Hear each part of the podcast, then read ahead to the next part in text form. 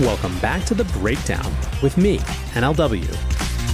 It's a daily podcast on macro, Bitcoin, and the big picture power shifts remaking our world. The Breakdown is sponsored by Nexo dot i o, Chainalysis, and F T X, and produced and distributed by CoinDesk. What's going on, guys? It is Monday, July eighteenth, and today we are discussing the timeline for the Ethereum merge.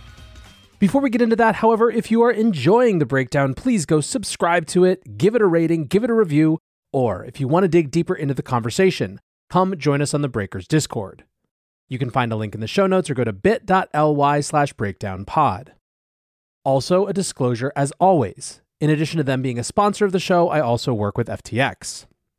Now, one quick note before we dive into the meat of the show, I am going to be doing some travel later this week. So from Wednesday through Sunday, I'm actually going to have an interview series, which will be a number of different people kind of checking in on where things are right now in markets and geopolitics.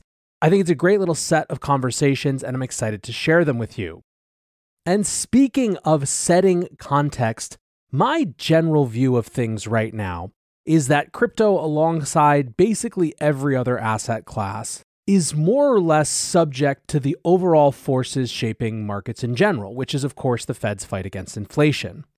Now, this doesn't mean that there won't be counter-cyclical moves from time to time, but it means that in general, I don't believe that crypto is immune to these larger forces, and I don't think that we're going to see a true return to a bull market until the macro side of things kind of bottoms out and we stop having the Fed pushing so hard on monetary tightening.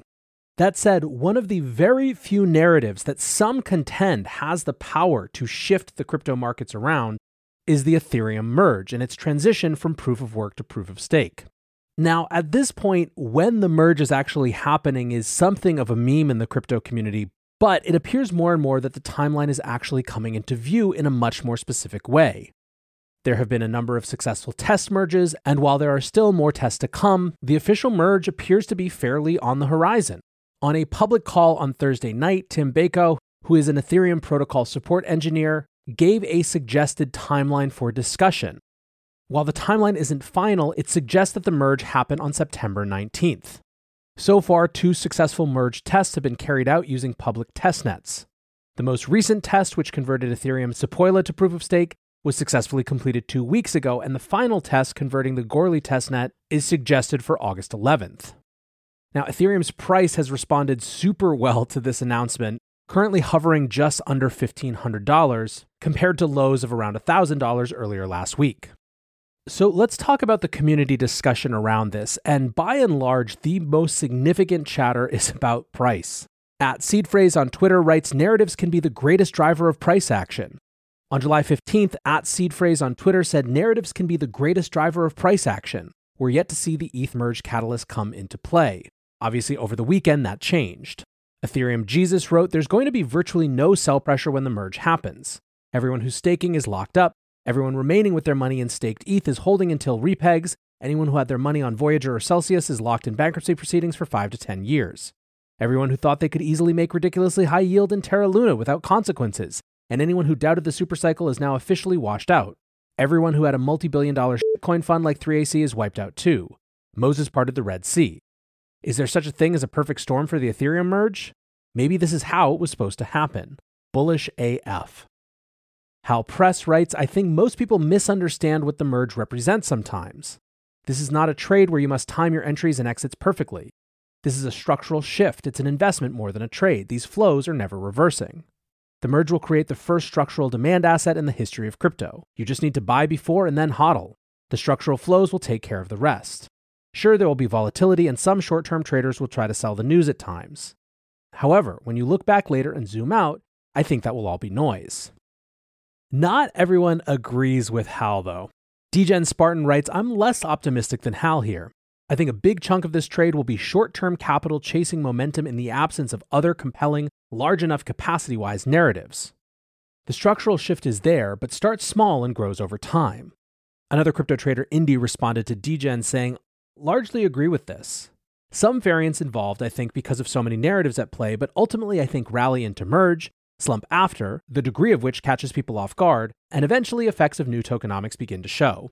In the past, Bitcoin halvings have a fake-out rally into event, month-plus slump immediately following, and then true rally after that. Barring some narrative really taking off with the masses, I think the merge looks roughly similar. Light Crypto says if the last few days of price action didn't make it obvious, the merge has filled the narrative void. Macro calming opens space for a return to asset-specific drivers. Now, as you can tell from the way that I opened this show, I think there are limits to how much asset-specific drivers can actually shake us out of this bear market. However, I agree entirely that the merge has filled this narrative void. It might be the first, but it certainly won't be the last narrative to attempt to do that in this crypto cycle either. Still, you are definitely seeing a return of optimism, with a number of people speculating seriously that we've seen a bottom. Eric O'Connor writes, "We probably bottomed and will see ten thousand dollars E T H within the next twenty-four months. DGen Spartan again looked at this as well. He wrote, "E T H bottom case. Lots of people blew up, aka the four sellers have sold, the merge, E T H funding was kind of negative for a while, TradFi people I knew in real life tapping out, E T H not bottom case, macro, social activity and sentiment surprisingly healthy, was just overall too easy." Now, he's not wrong that if we have seen the bottom, this bear market was very unlike what we had previously seen. However, I tend not to ascribe too much to the people aren't depressed enough so it can't be a bottom. If we're just looking at patterns of history, we would need to see some serious long-term apathy to really pattern match previous bottoms. But factors change, and crypto was not a macro asset back in twenty eighteen and twenty nineteen the way that it became in twenty twenty and twenty twenty-one. As I said before, I don't believe any catalyst within crypto can snap us out of being subject to the Fed tightening faster than it has since the nineteen eighties. Plus, there's definitely a feeling of grasping with some of these narratives. Y V Tweets writes, "Ethereum merge is an operational risk, not a bullish catalyst." And this is something that you don't see that much chatter about, but I think bears some truth. Indeed, one way to look at previous price pops of E T H after successful test chain merges is that they're actually de-risking events. Still, by and large, I think you can get a sense of the role the merge is playing within the crypto industry right now by looking at what the conversation is focused on, which is entirely about price. It's all markets focused because our heads are all twisted by six months of down prices culminating in the worst market month for Bitcoin ever in June.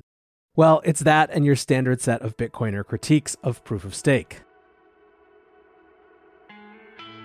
In times like these, security of your assets should be your number one priority. If you want to offset risk as much as possible and still stay in crypto, you need a trusted partner by your side. Nexo is a security-first company that manages risk by relying on mechanisms such as over-collateralization, real-time auditing, and insurance on custodial assets. Learn more about Nexo's reliable business model and start your crypto journey at nexo dot io. That's N E X O dot I O.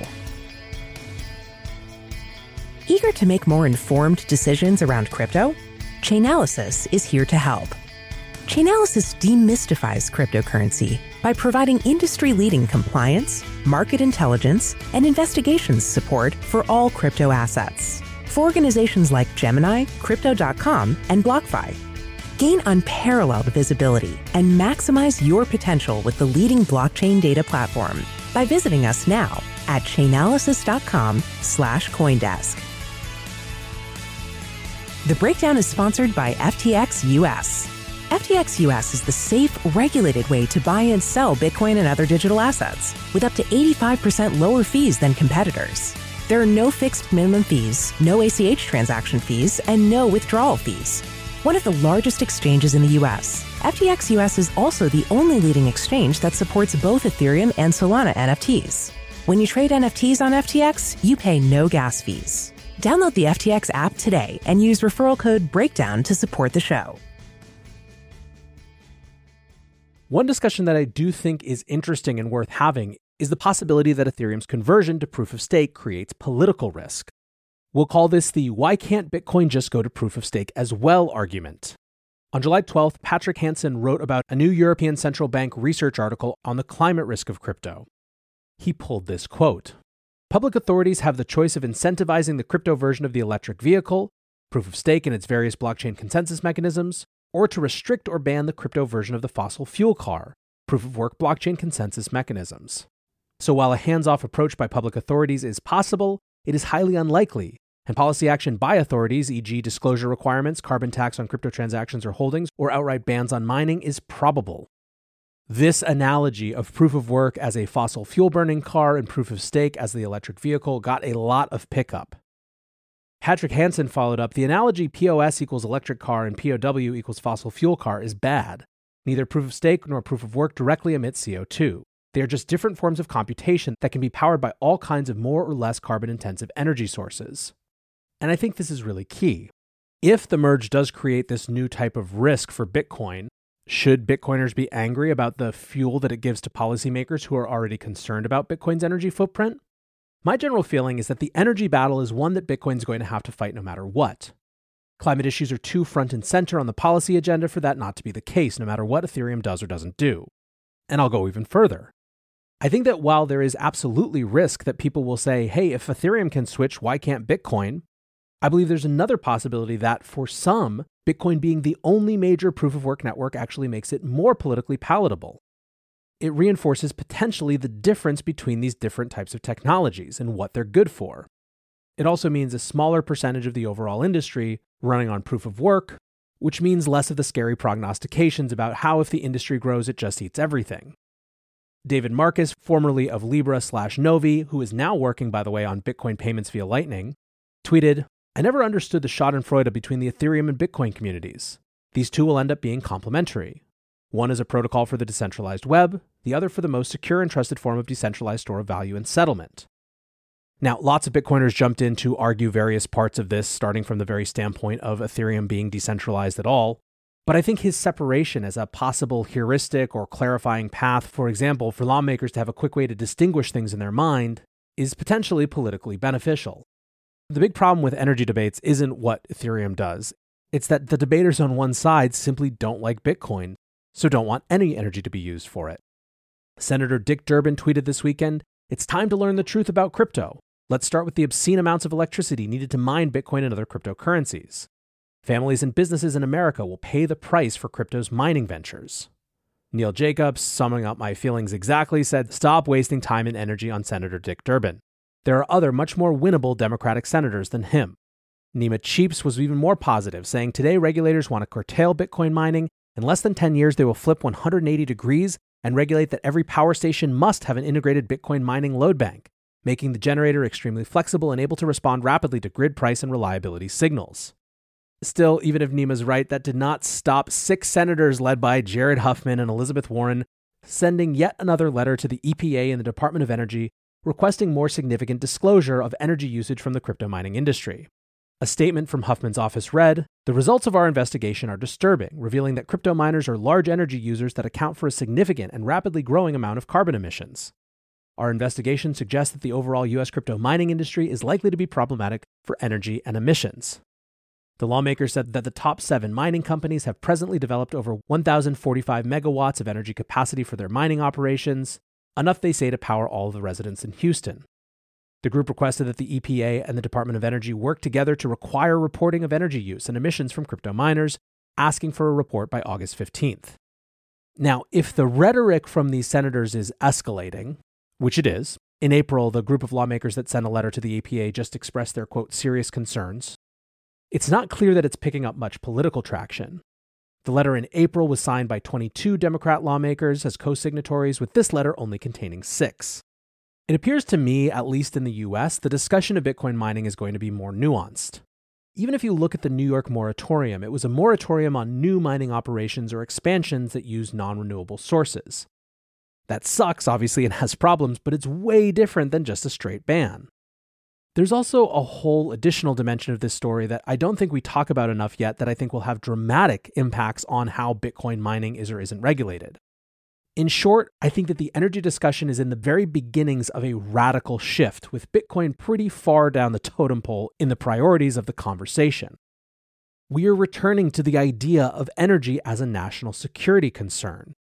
This has, of course, been prompted by watching the European reliance on Russia for its energy, and what it means for their politics, for their economies, for their borders. But even though Europe is at the center of this storm, it's going to be a massive debate here in the U S as well. There are going to be a louder and louder chorus of folks arguing that green goals are getting in the way of national security. G O P leader Kevin McCarthy shared a video of Republican August Pfluger saying, quote, there's no reason why we would hamstring ourselves on the most basic and foundational piece of security, which is energy. But then on the other side, there are people who come at the same question, but say that it means that we of course have to go renewable. Daniel Schuman, the policy director at Demand Progress, says, "I'm surprised by the lack of loud voices arguing that moving to green energy now is essential to our national security. Russia and Iran and Saudi Arabia thrive because of the world's oil addiction. Lowering oil prices weakens those regimes. The U S government must accelerate that shift. For example, Manchin's opposition to green incentives, carbon tax, clean energy subsidies, is tantamount to subsidizing Russian arms purchases and Iranian belligerence. And where are the Republicans? Can't they see that they're propping up Putin? There's little doubt that going green will provide jobs to millions of Americans and address lethal climate change. But for those who don't care about that, going green also helps keep the U S strong and weakens our adversaries. It's a tremendous military advantage." So whichever side of this argument you find yourself on, this is where the energy debate is going to be, I think, in the next couple of years, and frankly, where it should be. Is there a risk that shady Bitcoin-focused legislation sneaks through? Absolutely, and we should be vigilant about that. But I'd be very surprised if it's the full-on aggressive-style Bitcoin ban type of conversation that it seemed like it might be headed towards a couple of years ago. Anyways, we're getting long today, so I'm going to wrap it there. For folks who are interested in learning more about the merge, and for actually getting into it in technical terms, or in terms of security, or what it means for Ethereum, this show was obviously not that. It was really looking at the narrative side of things and what it means for prices and how it fits with the Bitcoin mining conversation. If you're interested in that stuff, let me know so I can make sure to cover it. And also come chat in the Breakers Discord. They are valiantly attempting to have a proof of work versus proof of stake conversation that doesn't just denigrate into name calling instantly. For now, I want to say thanks again to my sponsors, Nexo dot io, Chainalysis, and F T X. And thanks to you guys for listening. Until tomorrow, be safe and take care of each other. Peace.